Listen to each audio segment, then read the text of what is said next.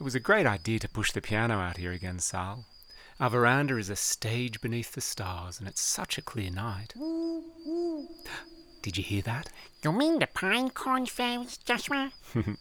No, not those little fellows, whatever they are. There it is again. Did you hear it? I think it was a powerful owl. Powerful owl They're the biggest owl in the southern hemisphere. hemisphere. You know, I read somewhere that owls have cylindrical eyeballs. Cylindrical eyeball. I wonder if owls can see things that we can't. Owls have excellent night vision, Joshua. Did I ever tell you that years ago I wrote an opera about an owl? Was it a powerful owl? It was a blue crown owl, Sal. Blue crown owl. Blue crown owl. Blue crown owl. Owl had a very special ability, Sal. What ability, Joshua? He could look at someone and discern exactly what they were feeling. He knew every emotion. He even had the power to control the way he felt. He must have been very happy all the time, Joshua, if he could control the way he feels. He was a master of emotion, Sal.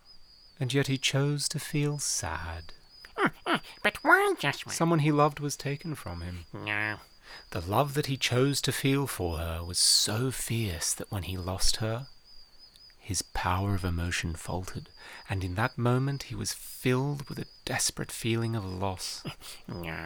And he held on to that feeling. But, but, uh, uh, why wouldn't he choose to be happy? At first he chose to feel sad, then he chose to feel solace. And do you know what happened next, Sal? Maybe.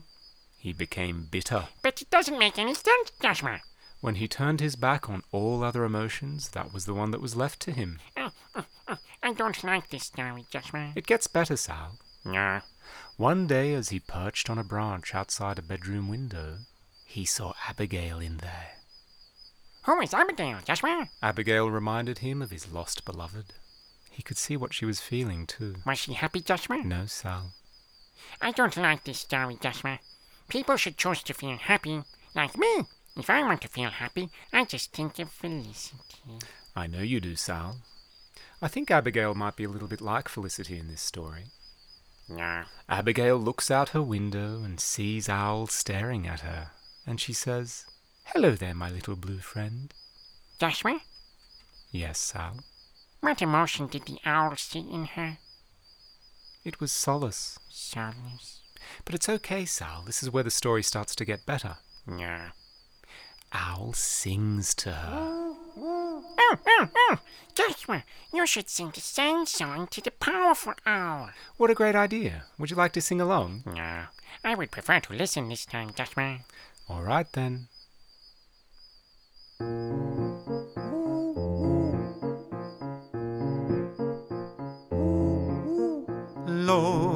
Lord of solace, lonesome healer, dwelling there in silence, abide there, reside bear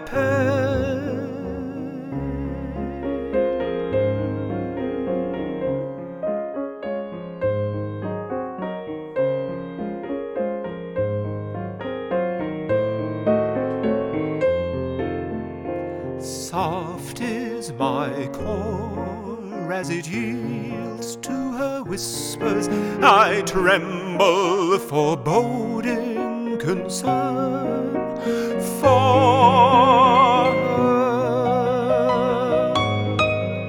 her.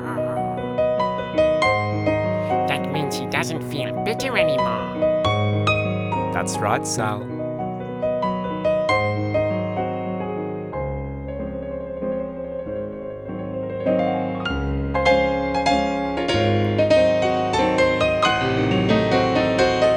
That your solace burns inside me. I will pass by your window every night, for I'll watch you, protect,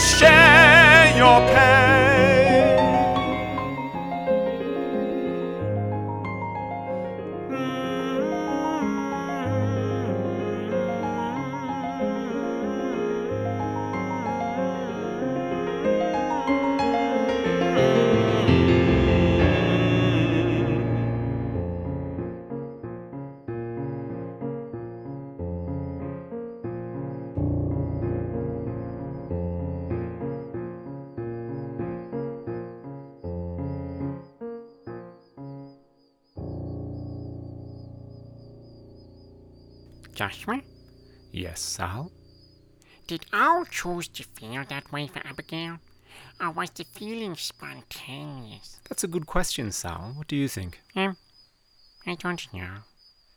I think we can all choose to do things that make it easier to feel different ways.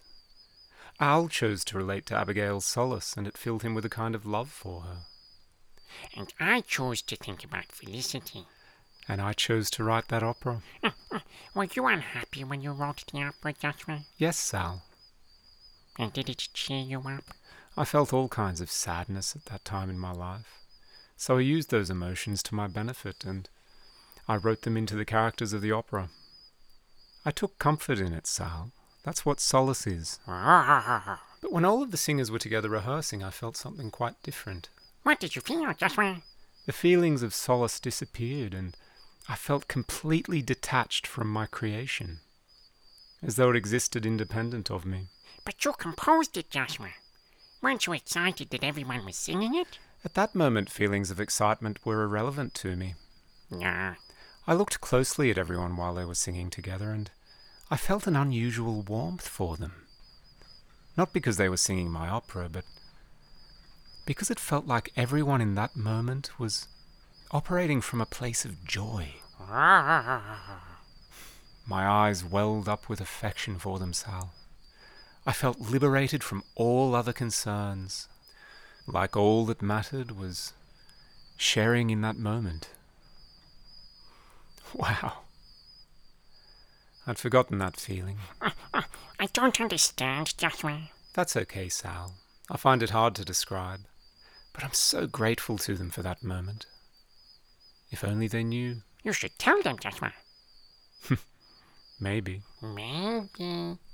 Maybe. Oh, oh, Joshua, Yes, Sal? we should do a performance too. Maybe not an opera, but we have lots of songs and stories we could tell. Hmm. Sal? Yes, Joshua? That's a marvelous idea. I think we should do it. Oh, oh, maybe we could perform one for Felicity. You mean Felicity, your friend? I'm glad you managed to patch things up between you. I haven't seen her since then, Joshua. I wanted to finish my song for her first so that I can sing it next time I see her. That's a nice idea, Sal. How close are you to finishing the song? I finished it today, but I need you to play the violin part so that I can focus on the words. Oh, okay. That sounds exciting. But you know I don't play violin as often as you do. How does it go? Well, the violin part goes.